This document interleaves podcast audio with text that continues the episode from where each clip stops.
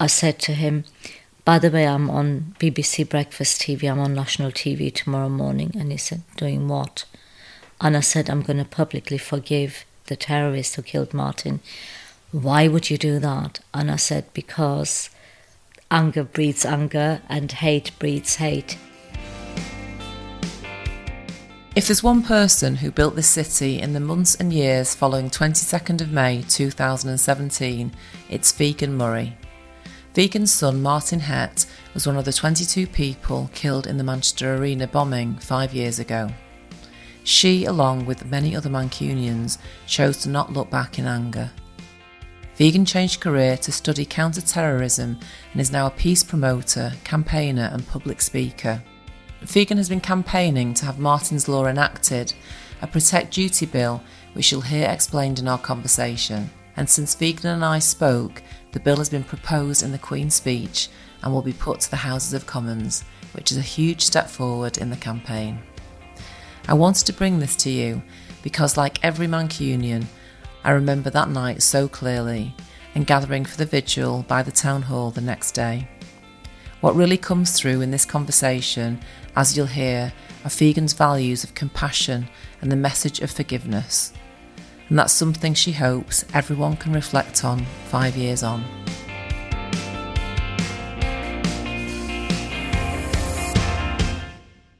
Figen, thank you so much for joining me on We Built This City. Thank you so much for having me on this podcast. It's really a pleasure.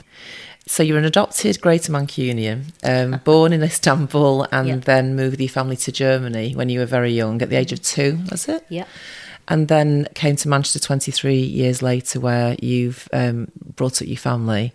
And it's an honour to have you on We Built This City. A lot of people have asked me if I would be able to speak to you, and I'm so glad that you've you said that you would do that. And it's particularly poignant as we're just coming up to the fifth anniversary of the Manchester Arena attack, where we lost 22 souls.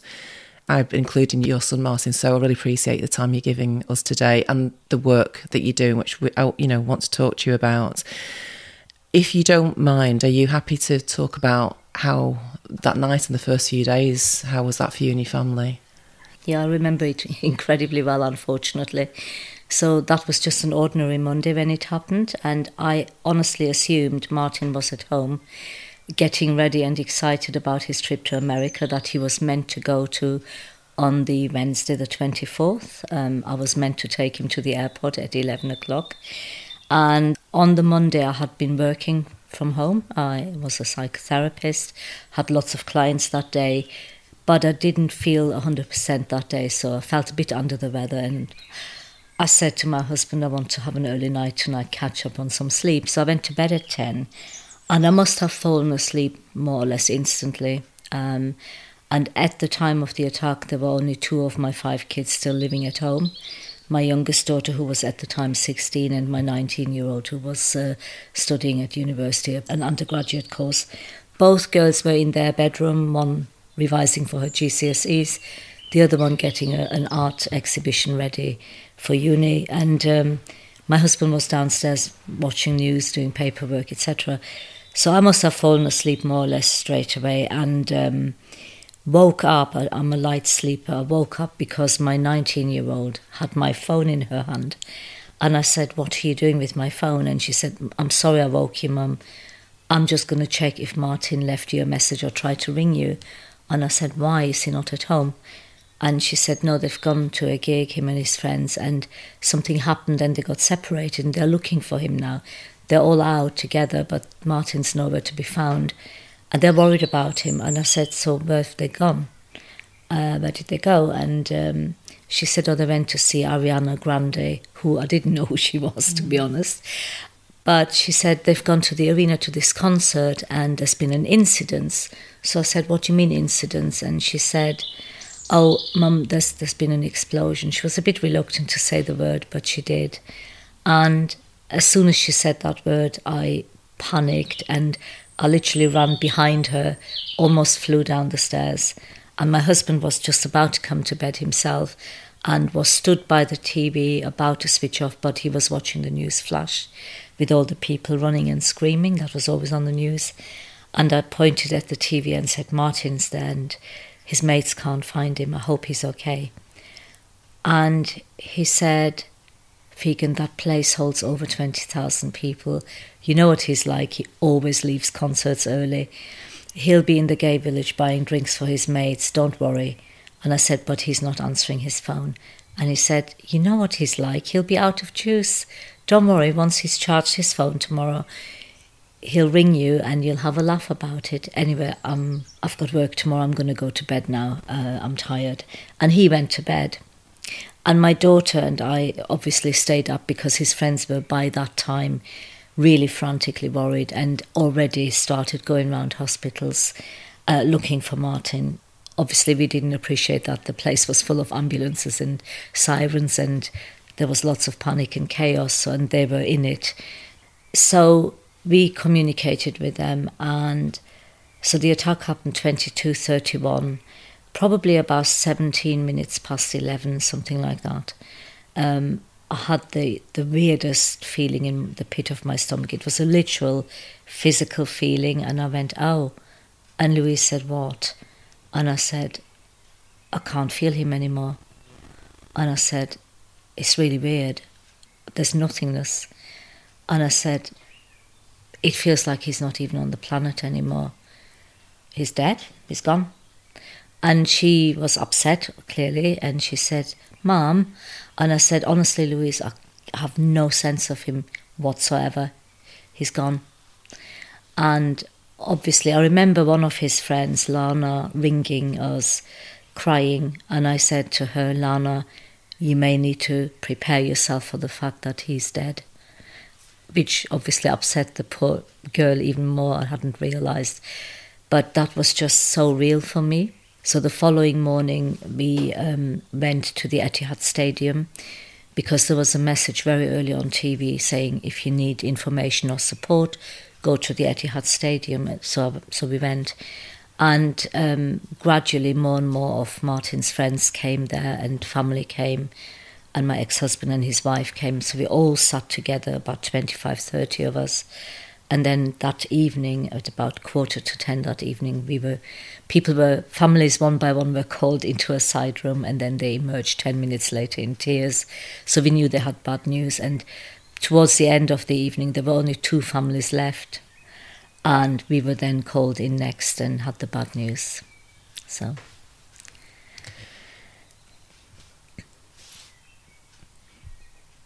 It's so hard to hear as a mum did you immediately feel anger and because you've turned all of that into empathy and compassion and kindness haven't you? How have you done that? I often get asked about anger uh, right from the moment it happened. Till now i have no sense of anger whatsoever. Uh, and people find that hard to believe. The only in fact i remember going to the gp a few weeks after and obviously he knew what happened and he said are you feeling he said i need to ask you are you feeling depressed? Are you feeling suicidal? And i said no i'm not depressed and i'm not suicidal at all. I've got family to look after. But i said the only emotion i have and that still remains to this day the only emotion that occasionally overwhelms me is sadness. That's all it is. Sadness. Incredible sadness. Um never depression, never anxiety or anything like that, just an overwhelming sense of sadness. Mm. And as you say, you know, you're a psychotherapist. Do you feel that maybe that was the path you were supposed to take in a way that you spent so many years helping other people? Did it equip you or prepare you in some way? Undoubtedly. Um, so I'm not religious, but I think on some level I see myself spiritual, mm. a spiritual and I feel that looking back now, it's a wonderful thing, hindsight, isn't it? But I think the universe made me study 26 years ago to actually prepare me for what happened and to cope with that. Um, and helping other people was almost a byproduct of that. Mm, absolutely. And you decided to stop practicing, didn't you, shortly afterwards? Yeah. When I was at the Etihad Stadium waiting for news, I was looking at my family and Martyn's friends and all the other families in the room and pondering and pondering. And I thought, yeah, that's my career down the chute. I cannot continue working as a therapist. I knew there and then.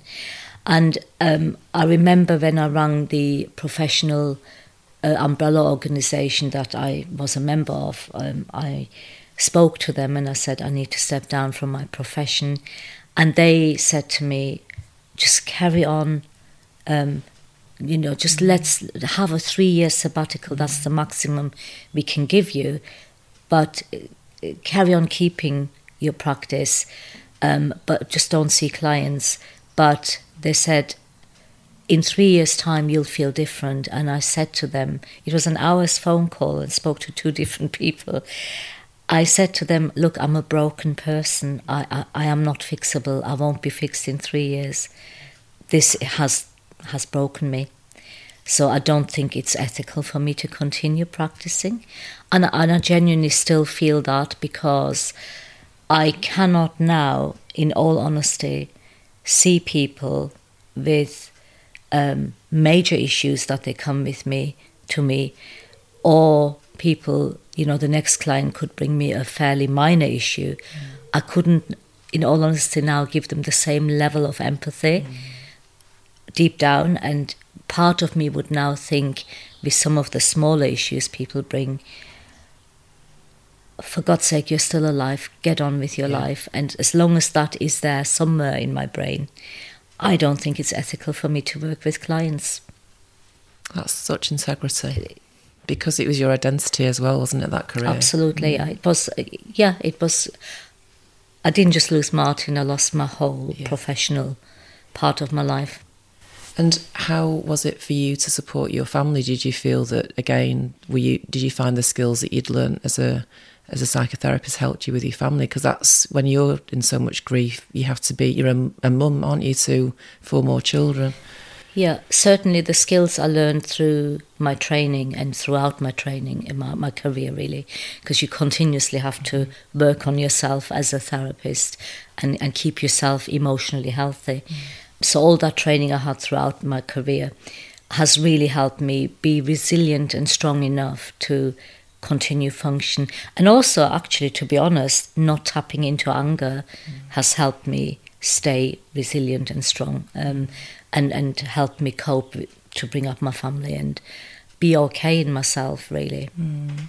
You said when we spoke before, you know, hate fuels hate, anger fuels anger, doesn't it? Totally. Mm. I, uh, three days after the attack, I mean, we didn't have the TV on or, or anything because it was so distressing and I didn't want the children to see it. But um, th- somebody kept buying newspapers and putting them, piling them on a pile neatly on the dining room table. And on day three after the attack, I happened to walk past and I went, oh my God, because the the photo of the uh, terrorist was on the front page of one of the newspapers. And I was shocked at the young age of the guy. It's the first time I saw the person. And it really frightened me that he was only 22 and he could do such a thing. But then, just under four weeks later, it was, I remember it was the first morning that I was actually on my own. That was when all my relatives had gone back home. The police had stopped coming media left me alone. The kids went back to uni and, and college, and, and my husband went back to work. It's literally the first time I was on my own. So I went over, bought The Guardian, made myself a coffee, and thought, just sit down and read a paper. And as I opened the front, the, the paper up, on the front page, bang smack in the middle, was a photograph of five men linking arms with a man on the floor. And I thought, oh, what's that? And it it was the photo of a, the. It was describing the Finsbury mosque attack, and it was the photo of uh, Darren Osborne falling on the floor when he tried to run away from the crowd. He'd just hit by a van, I think, and. Um, the imam and four other people from the mosque linked arms instinctively. They didn't have time in all that chaos to discuss, shall we protect him? They just did mm. what humanely was the right thing to do. And um, that was absolutely incredible. I thought that in all that chaos, the Imam and these men did the right thing. And the Imam said to the crowd, who were clearly trying to catch the guy, they were angry with him. He held them back. He said, You do not punish this guy that way. he will get his punishment, but we'll do it the proper channels. All day long, I've been thinking and thinking about the two pictures. And by the time my husband came home, I said to him, By the way, I'm on BBC Breakfast TV, I'm on national TV tomorrow morning. And he said, Doing what? And I said, I'm going to publicly forgive the terrorist who killed Martyn.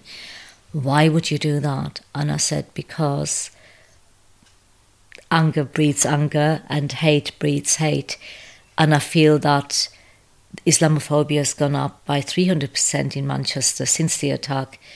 Something has to be done, and I feel that as a mother of somebody who's been killed at the arena, I feel that I should go and publicly forgive him.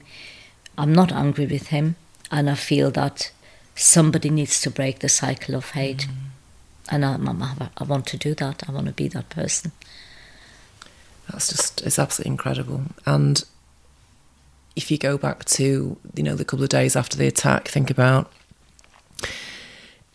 everybody in Manchester came together, didn't they? And I remember being in St. Anne's Square with the flowers and the balloons, and one lone voice started to sing Don't Look Back in Anger.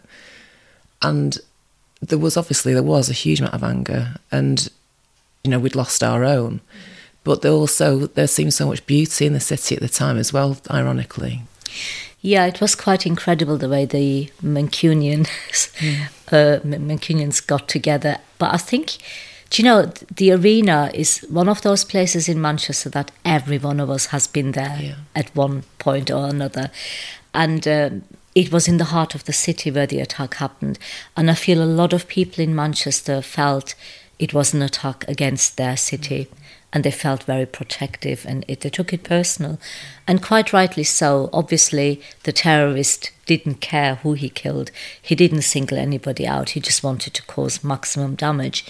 And there was this outrage, but there was also this determination of the people in Manchester to say, we're not going to let hate divide us, we're not going to let hate win, we're going to turn this round. And obviously, the Manchester Bee became a big symbol in all of this.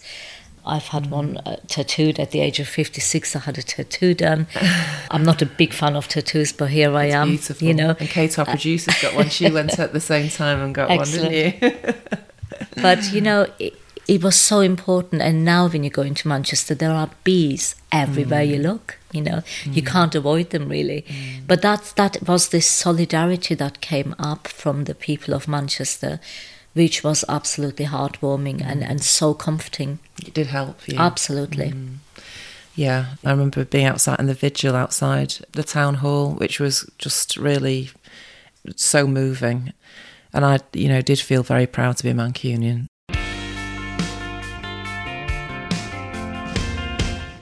So obviously I know how important values are to you and it's clear that a huge value is forgiveness. Mm. and forgiveness is must be with you every single day. Having gone through what you've gone through how do you get to that place? To me forgiveness is really really important because it's it enables me not to internalize any emotions of anger or anything. It's like a, a, a safety screen against any negative feelings. But also, forgiveness has enabled me literally to stay in control of my life and continue to function as a mum, as a grandma, as a wife, as a sister. All these roles I play in my life.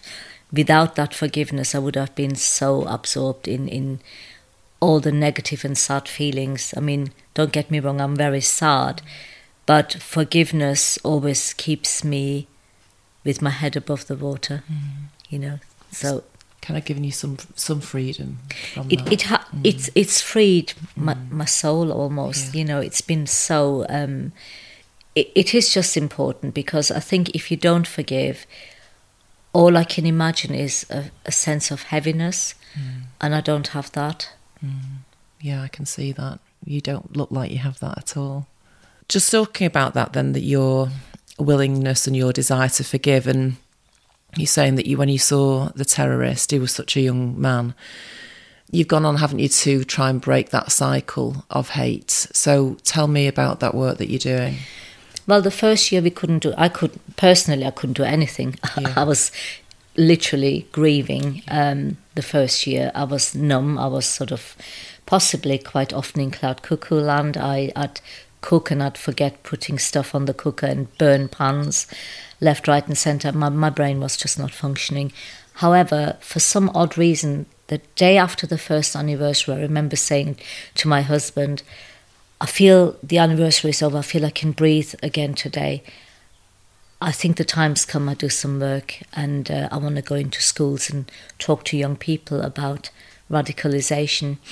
And um, that's when I started approaching schools because I feel I feel prevention has to be better than cure. Mm. And because this man was so young, I don't believe he was born as a terrorist. And I always feel that, you know, when people do that sort of thing at these young ages, something must have persuaded, somebody must have persuaded them. And therefore, I find it a no brainer, really, that, that young people need to be forewarned because forewarned is forearmed, isn't it? So I go to schools now, and I mean, yesterday I was at a school talking to about 800 children. I feel that what, what I'm trying to teach the children, obviously, I talk to them about the importance of values, mm. of kindness, etc. But I also talk to them about look, on social media, on the internet, on all platforms, you can imagine there are people who try to persuade you to do bad things. So you need to watch them. And these are the tactics they use. They try to groom you, similar to sexual predators. They use the same tactics. They don't necessarily say, hey, I'm a terrorist recruiter, come and join us. They are much more subtle than that. They may still talk to young people about fashion, pop music, football, anything really that interests young people, and gradually they befriend them then they'll try and find a chink in their armour, and that's when they're in. And that's when the radicalisation really happens then. But um, I explain to the children how they can recognise in themselves and others signs of radicalization because there are telltale signs in people because people change when they get radicalized and they know what to look out for by the end of the talk but they also know what to do and how to get help yeah. if they feel either they themselves or others are in danger. Mm. And, and that is so important, that message. Had you found in the work that you've done that some young people have been exposed to that? Did you, you have been able to identify any early cases of it? Right. So um, that would be for me a measure of success that mm. uh, even if it takes me 10, 15 years, if a school rings me afterwards and says, after your talk, one child came forward and said they need support, then that would be the, the pinnacle of mm. achievement for me. But to me, it's a very difficult thing to measure anyway. However, I always ask the children, and it's quite incredible to watch the teachers' reactions because they're quite surprised sometimes. I always say to the children, How many of you play online games? Most hands go up. Then I say, How many of you play with headphones? Most hands go up. Then I say, How many of you play with headphones? And play against people you've never met, most hands go up. And then I say, and how many of you talk to these people about stuff that's not necessarily related to, say, the game you're playing on, and you, you give private information, and a lot of them lift their hand. And and they are the ones, and I say you are the ones who are at most at risk from these people because when you start giving private information about yourself, you could easily let slip out that you're vulnerable. Mm-hmm. Either you're being bullied at school, or there may be issues at home, or you may have low self esteem. Anything they can find, they'll be in there. It's such important work, isn't mm. it? And and it's not never been done before you started to do this. Well, I'm hoping I get through to some children yeah. and they're a little bit more careful yeah. online. And you told me, I mean, just the impact of going in and talking about compassion and empathy mm. and kindness. And as you say, the prevention getting, if people are kind and young children understand how to respect their friends and they understand what bullying means, you're changing people's lives at an early age. You're hopefully just setting on a, on a course where they do have great values in life. Well, actually, um, my talk's usually in three parts. The first part is about Martyn and what happened and who else has died and the impact of what happened. The second part is about values, and the third is about uh, online radicalization. So when I talk to them about values uh, on my PowerPoint, there is literally a a globe held up by different colored children's hands. And I always start that section with I want to start by profusely apologizing as a grown up for having turned the world in such a mess. We grown ups are guilty of it. All of us participated in, contributed to this. Uh, the state of the world, be that the environment, be that politics, be that all the conflict all over the world, we grown ups have created that. However, I always say, like that picture behind me, you are the generation who have literally got the world, the future of the world in your hands. You are the people who can effect change. You can make things better. And the most important way to do that is by looking at your values. Mm. And values seem to have gone out of the window for a lot of us.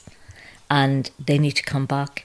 And I say things like kindness, forgiveness, tolerance, empathy, compassion peace, love, all those loyalty, all those values are really important.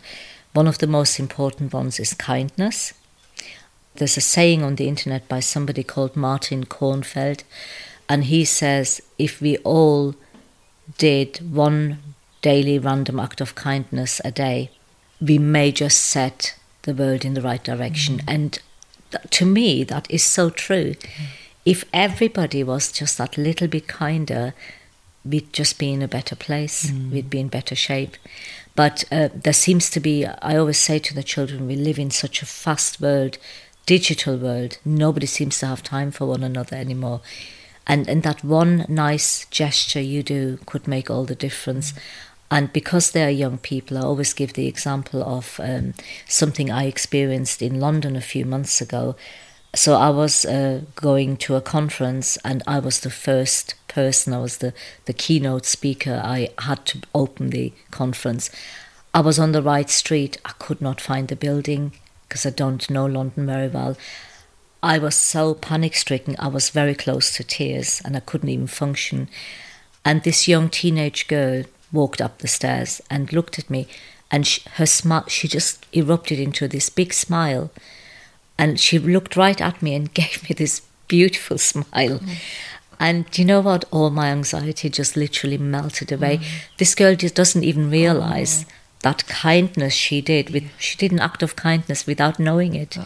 So even a smile mm. can change the perspective for another mm. person. Can make all that difference. My my panic went, and I just thought, for goodness sake, go and ask somebody. I didn't even because I was so distressed. I didn't even think of asking, oh. and she made that possible. You know, so for me, every single one of us can do that yeah. on a daily basis. So true, and it's easy to do, isn't yeah. it? We don't have to do yeah. the big things necessarily. Ex- exactly. Ever since I was a child, I remember as a little child, even I had this daily bet with myself, saying you need to be do one act of kindness and and uh, sometimes I'm sat in the car when I let another car in. I literally say aloud tick, and that's my tick for the day. So, but it's satisfying. Yeah. It's a little game I play, but it's it's good. Gosh, I like it. You but you're know? right. If everybody did that, we'd have a very different world. Obviously, we've spoken before. I mean, values and the way we show up in the world is so important to me and, and to the way I live my life. We don't always get it right. We have a value which is admit it, fix it, move on. Yep which is not a cop out, but it means we we are not going to be able to live into our values every single day. But if you are aware of what they are and, and how important they are to you, when you don't show up against them, you can often better um, the outcome anyway by learning from from what you've not got quite right. Of course, yeah, we all make mistakes, mm. and and it's okay. It's okay to make mistakes. We need to be kind to ourselves mm. about that. Yeah, I feel that's in a way was your approach with um, the terrorist. You've you know you've forgiven and, and allowed yourself, I suppose, to move on to some degree. Yeah, I mean. Exactly. I think to move on is really important because, um, you know, anger and hate keep you really stuck. Mm. They, they, stop. It's like treacle. Mm. You're stood in an emotional state with those negative emotions that make you not able to move forward, and, and that's never healthy. And you turned it into obviously some extremely positive and impactful work. I mean, the story you told me about one of the schools, the kids came in in a completely different mindset the next day. Yeah, um, that was really interesting. Yeah, so I went to a big high school and uh, I had a year eight group, and uh, the teacher said to me, "Oh, can we just apologize before you start this next session? This is a particularly tricky year group. There's there's fights and arguments every day." and it's highly likely that your session is going to be disrupted. So apologize in advance if they don't behave. And first of all, they listened, every single one of them. There was not a, a sound out of them, they listened. And the teachers afterwards said they were very surprised that they also, even the most disruptive kids, listened and asked questions as well, uh, which they were even more surprised that. But um, that that evening, I got an email of the teacher who called me into the school, and she said, "I wanted you to know um, that not only were we surprised that year eights were so well behaved, however, we also wanted to let you know that the whole atmosphere of the school changed that afternoon because I came in at eight forty in the morning, did my the, the big assembly." And she said there was no fight on the playground, no argument in the dining room there was just a completely serene atmosphere at school. And we put that down to the talk you did. Amazing. So that, that was nice to hear. That's fantastic feedback. And tell me about Ubuntu. Ubuntu, yeah. So, um, when Martyn died, there was a, a gentleman called Emlyn Pierce who um, came up with the hashtag Be More Martyn. Uh, that was very, very early on. And they even did radio programs about what do you do to do hashtag be more Martyn. So they had phone ins even, uh, and everybody was saying hashtag be more Martyn is really powerful for them because it basically means live your life and live, you know, live it now in the moment, don't wait. And that, that was Martyn's life, the way he led his life anyway. But this woman, about a few months after Martyn died, contacted me I didn't know her. And she said, Well, you don't know me, but I vaguely knew Martyn and heard that he died. And, and I heard about the hashtag Be More Martyn. And I decided to do exactly that. I was being more Martyn. I decided to quit my job and move to the Gambia, which was always something I wanted to do. And she said, I'm sending you these photos to show you that um, I've had a boat commissioned in his name. And one side of the boat. So she sent me eight, nine pictures from literally planks of wood to the different stages of the boat being built.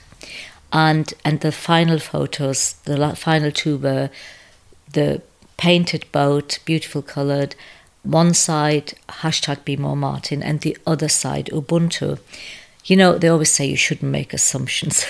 and I made the assumption, foolishly, that Ubuntu is the name of the town she moved to. I didn't even bother checking, which I should have done. However, last November, Emlyn Pierce and I, my husband and I, the three of us have been communicating for ages on Facebook, on the internet, social media, but we never had the time to meet. Somehow it didn't materialize. However, last November, we met him in Chorlton in a cafe.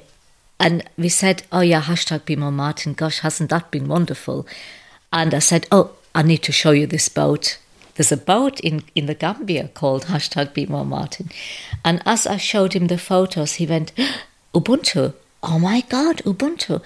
And Stuart and I both looked at each other saying, What? What do you mean? What about it? And he said, Oh gosh, do you not know what Ubuntu means? And we said, no. Now, this chap's from South Africa. Mm-hmm. And he said, Ubuntu is an African philosophy. It means I am because you are. And um, um, I said, so what exactly does that mean? And he said, that means values such as we all depend on each other as a human species. We can't live without, without each other. Uh, it means peace, it means kindness, loyalty, compassion, empathy, all of that. It means all those values. And do you know what? Three years ago, I wanted to name our house because all the houses on our streets have names mm-hmm. apart from our our house. So we've been looking for a, a house name, but I wanted a name that actually represents my value base. And people made loads of suggestions, nothing quite fitted. As soon as he explained what Ubuntu means, I turned to my husband and I said, Well, Stuart, I think we found the name for our house. And he said, Yep, sounds like it. So, wow. um, two weeks ago, I had the official agreement from the council that it's now called Ubuntu. So, I'm still ordering the sign, I haven't done it yet. But yeah, so my house is very proudly called Ubuntu now. Oh, well, we're sitting in your house and it feels it's absolutely fitting. It's got it's a wonderful energy in this house. I didn't know that about the boat. How incredible! It's incredible, but I have a now on my school presentations. I tell the young children about Ubuntu, wow. and I have a picture of the boat on my PowerPoint. It's amazing that she's changed her life because of your son. It's amazing, isn't it? Yeah, it is. Um, I was going to talk to you about Be More Martyn because I mean, we kind of knew Martyn because of he was in the PR world, and Damien, who worked with us, was friends with him. So he was known as a character and lover of life. And that hashtag absolutely just captured the imagination of the Greater Manchester and beyond, didn't it? I mean, yes. and it, it created such a a movement and he was as big and in life after life and yeah, and we are so proud that we have won an award in his name for this podcast, which is, um, and it meant so much to Damien as well because he put that award in. So we're very proud to have to have that award. That really warms my heart to hear that. Thank you. It's, but it is so important to us. So talk to me about you went on to do um, an MA in counter terrorism because yes. you said that I think did you go to a another event after that attack and couldn't believe how little uh, security there was?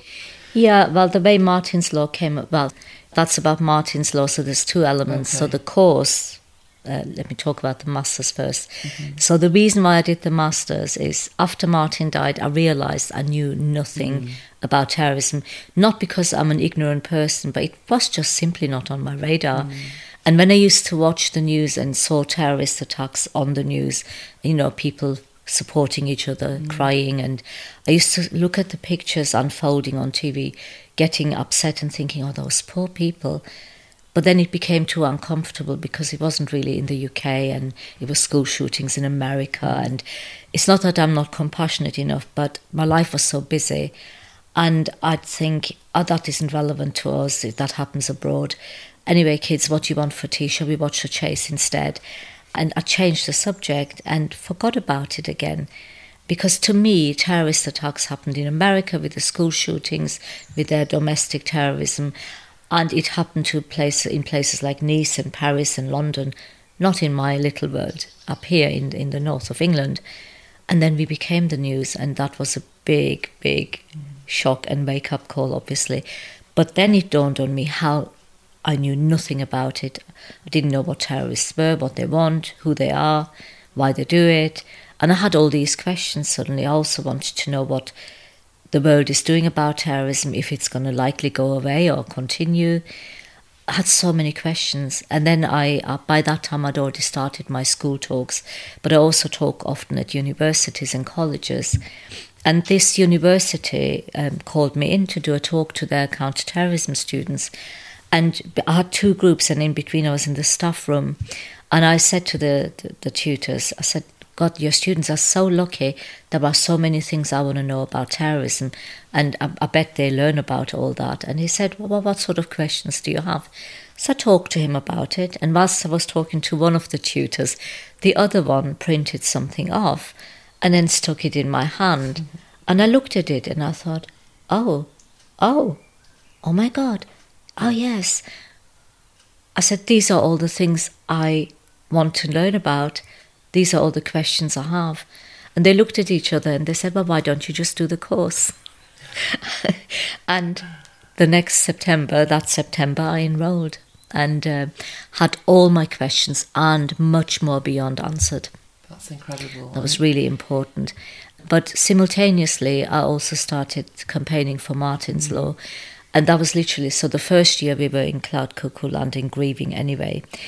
The second year on Father's Day, some of my kids bought my husband some concert tickets for one of his favourite singers. Um, won't name her, she's not my cup of tea, don't want to embarrass her, but he, my husband loves her. So off we went early December to Manchester properly for the first time in an evening. And I remember getting ready and taking my tiniest handbag to make the bag search easy.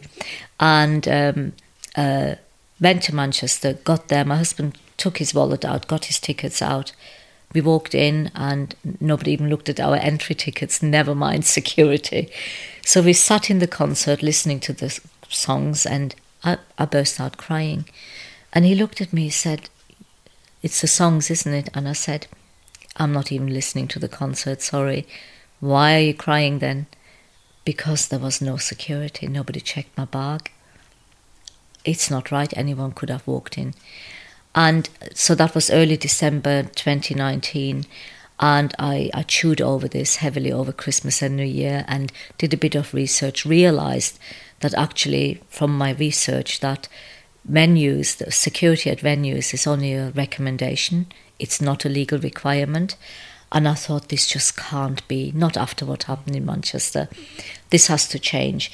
And by the towards February, I started a public, uh, a government petition. I didn't go the change.org route. I went the government petition route because I wanted the government's support. And government petitions run for six months and then they finish. Um, and um, my petition, with lots and lots and lots, incredibly much prompting on Twitter, um, slowly within the six months crawled up to 23,500 signatures. Now, that may sound a lot to some people, but it actually isn't, because halfway through my petition, two other ones sprung up from nowhere and they overtook me by the hundreds of thousands in, in two, three weeks' time, never mind six months. And one of them was Bring Back the Jeremy Kyle Show. The other one was people struggling sucking up milkshake with paper straws, and they wanted a petition for bringing back plastic straws for McDonald's. And they, they were the two petitions I was competing against.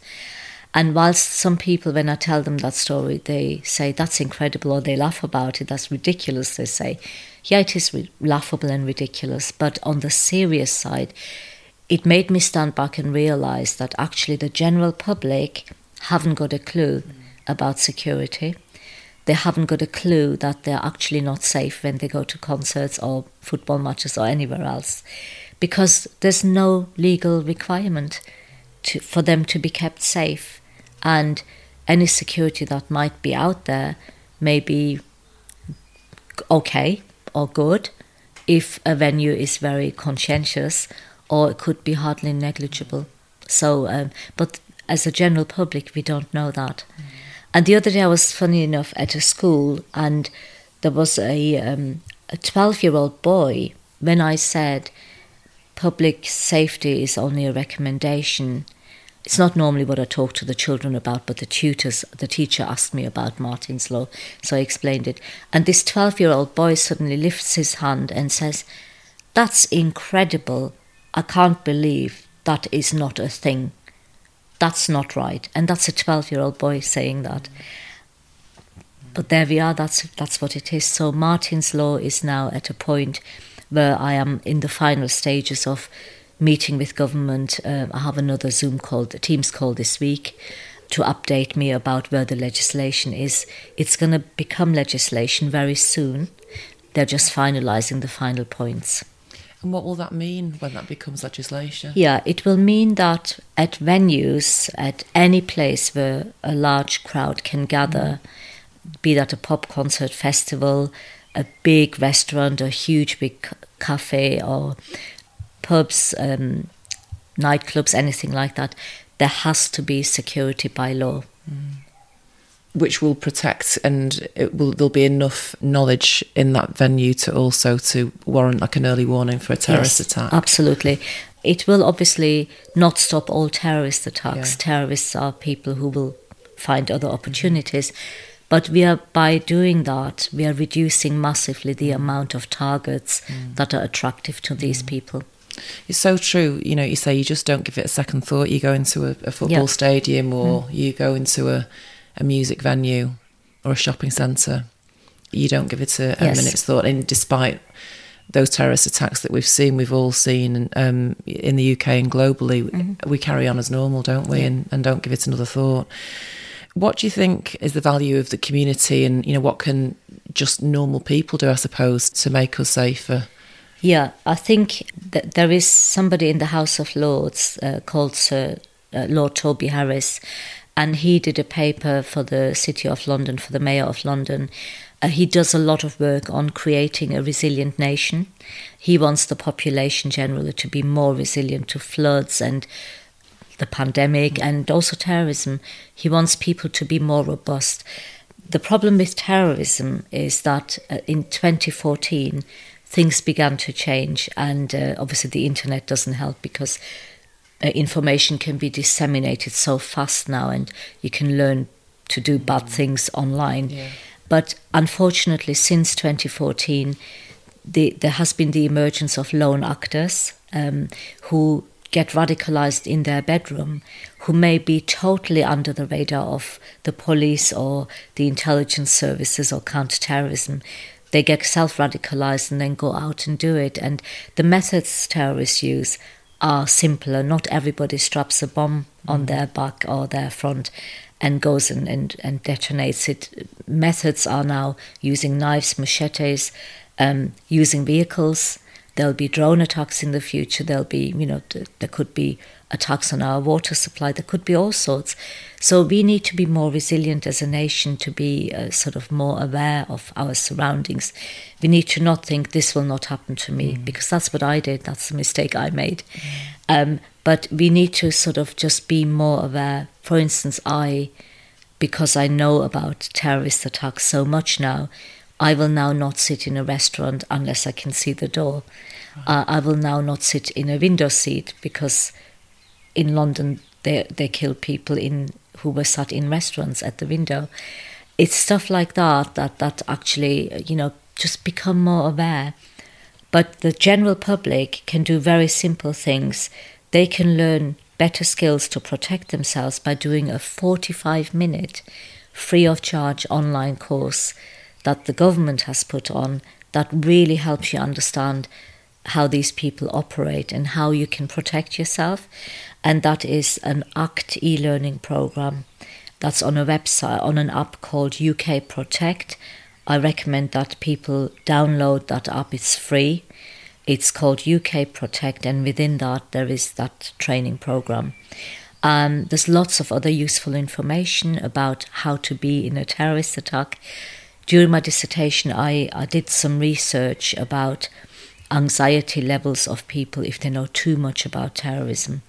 And the research found that an informed public, if people know what to do and how to be in a terrorist attack, it actually makes them feel better uh, because panic sets in when you don't know what to do.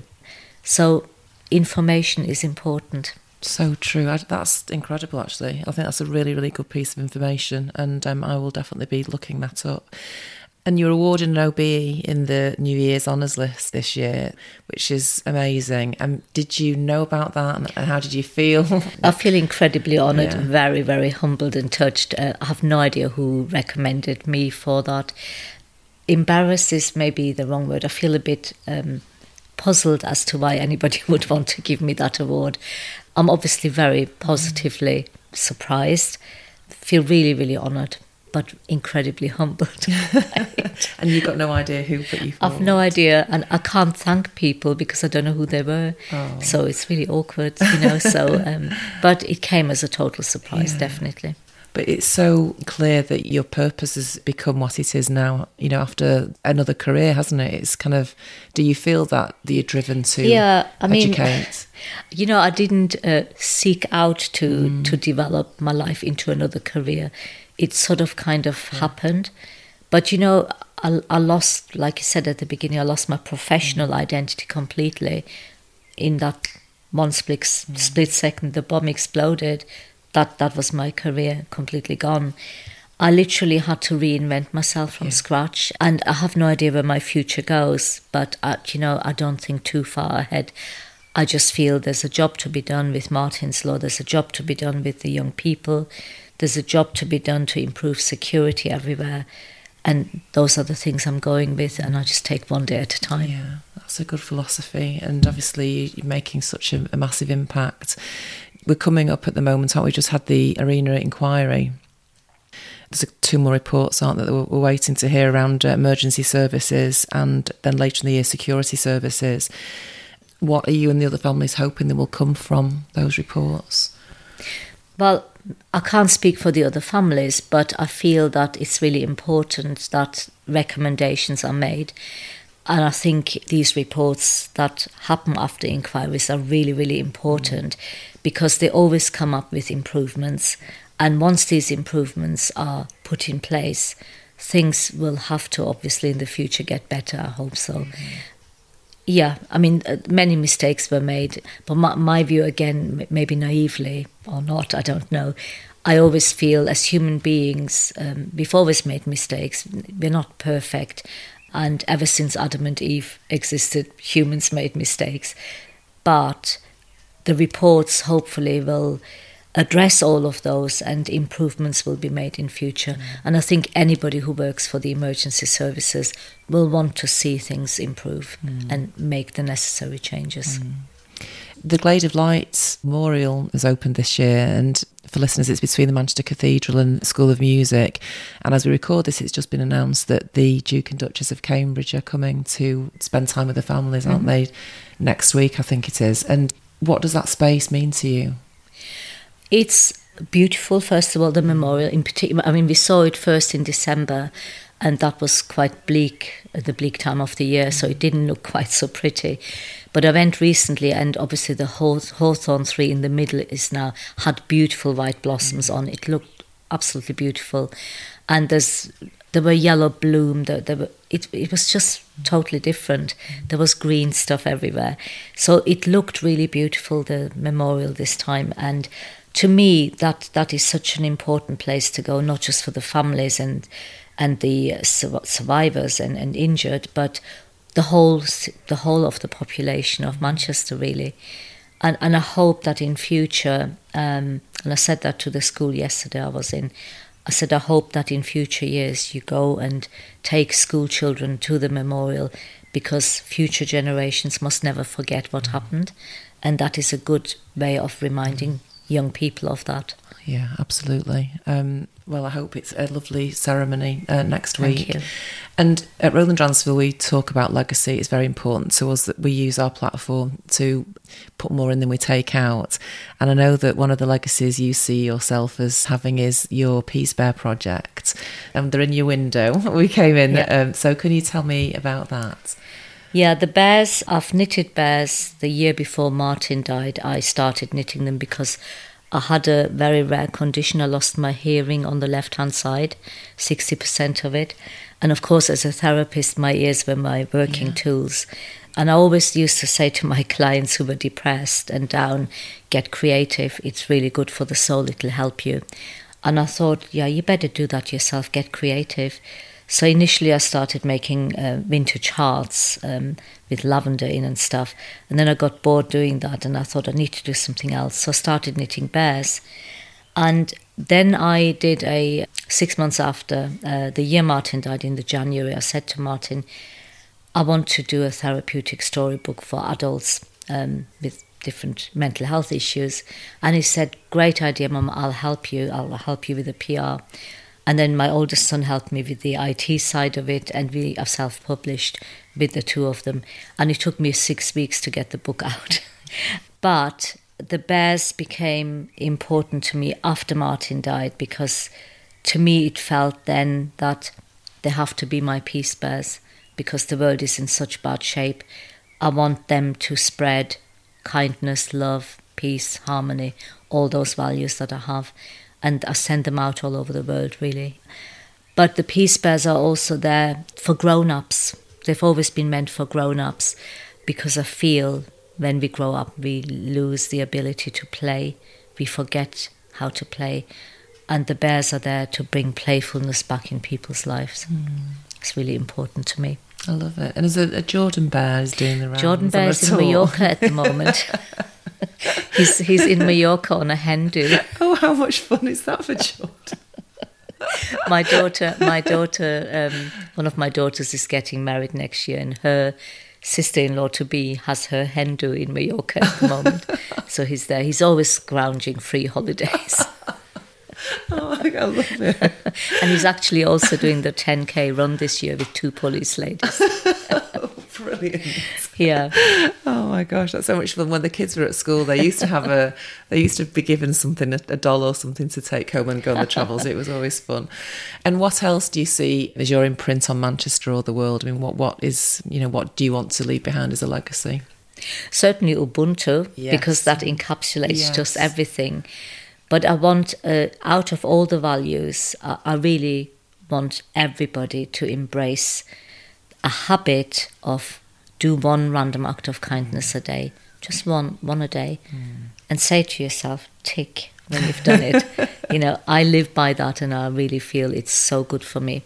And it's easy to do, isn't it? It's, it's so not, easy not to do. big it's things. so easy to okay, do. Okay, well, yeah. I'm going to do that, and that's going to be your legacy to me. Thank you. So I'm going to ask you some Manchester questions. Okay. So where in Greater Manchester do you go when you want to be inspired or find peace?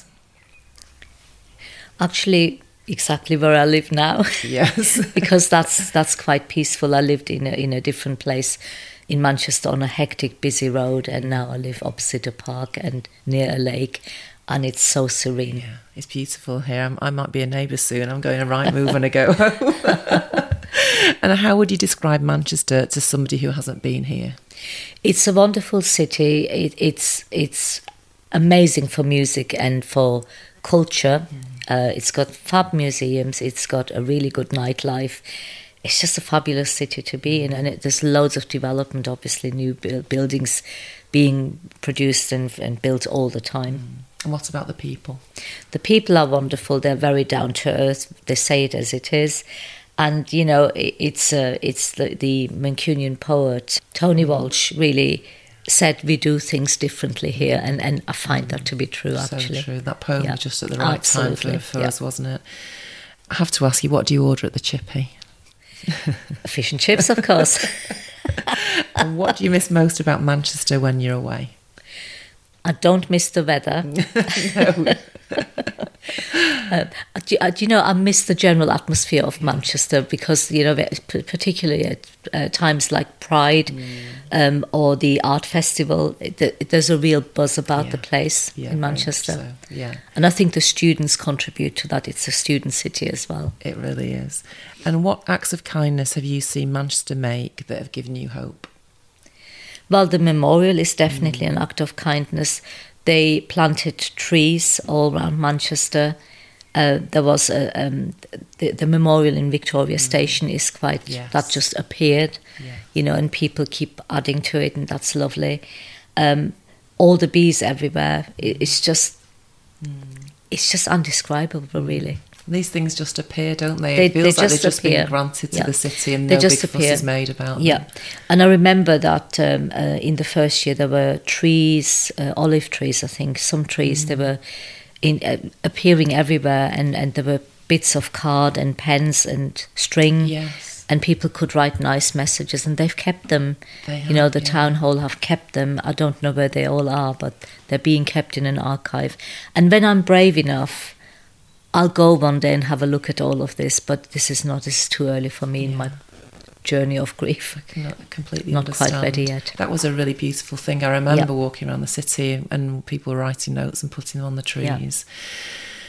So thank you so much for joining me thank on We. Built the City Figen. It's been an honour to spend time with you. I really appreciate that, and I really it's humbling to feel your love for the city and how you've turned um, so much tragedy and grief into love and in Martyn's name. And it's wonderful. We need more people like you in our lives, and I know that Greater Manchester's people will have love and thoughts with you over the next couple of weeks as we come to the, the anniversary. And thank you for everything that you're doing and your acts of kindness for the city. Thank you. Thank you so much.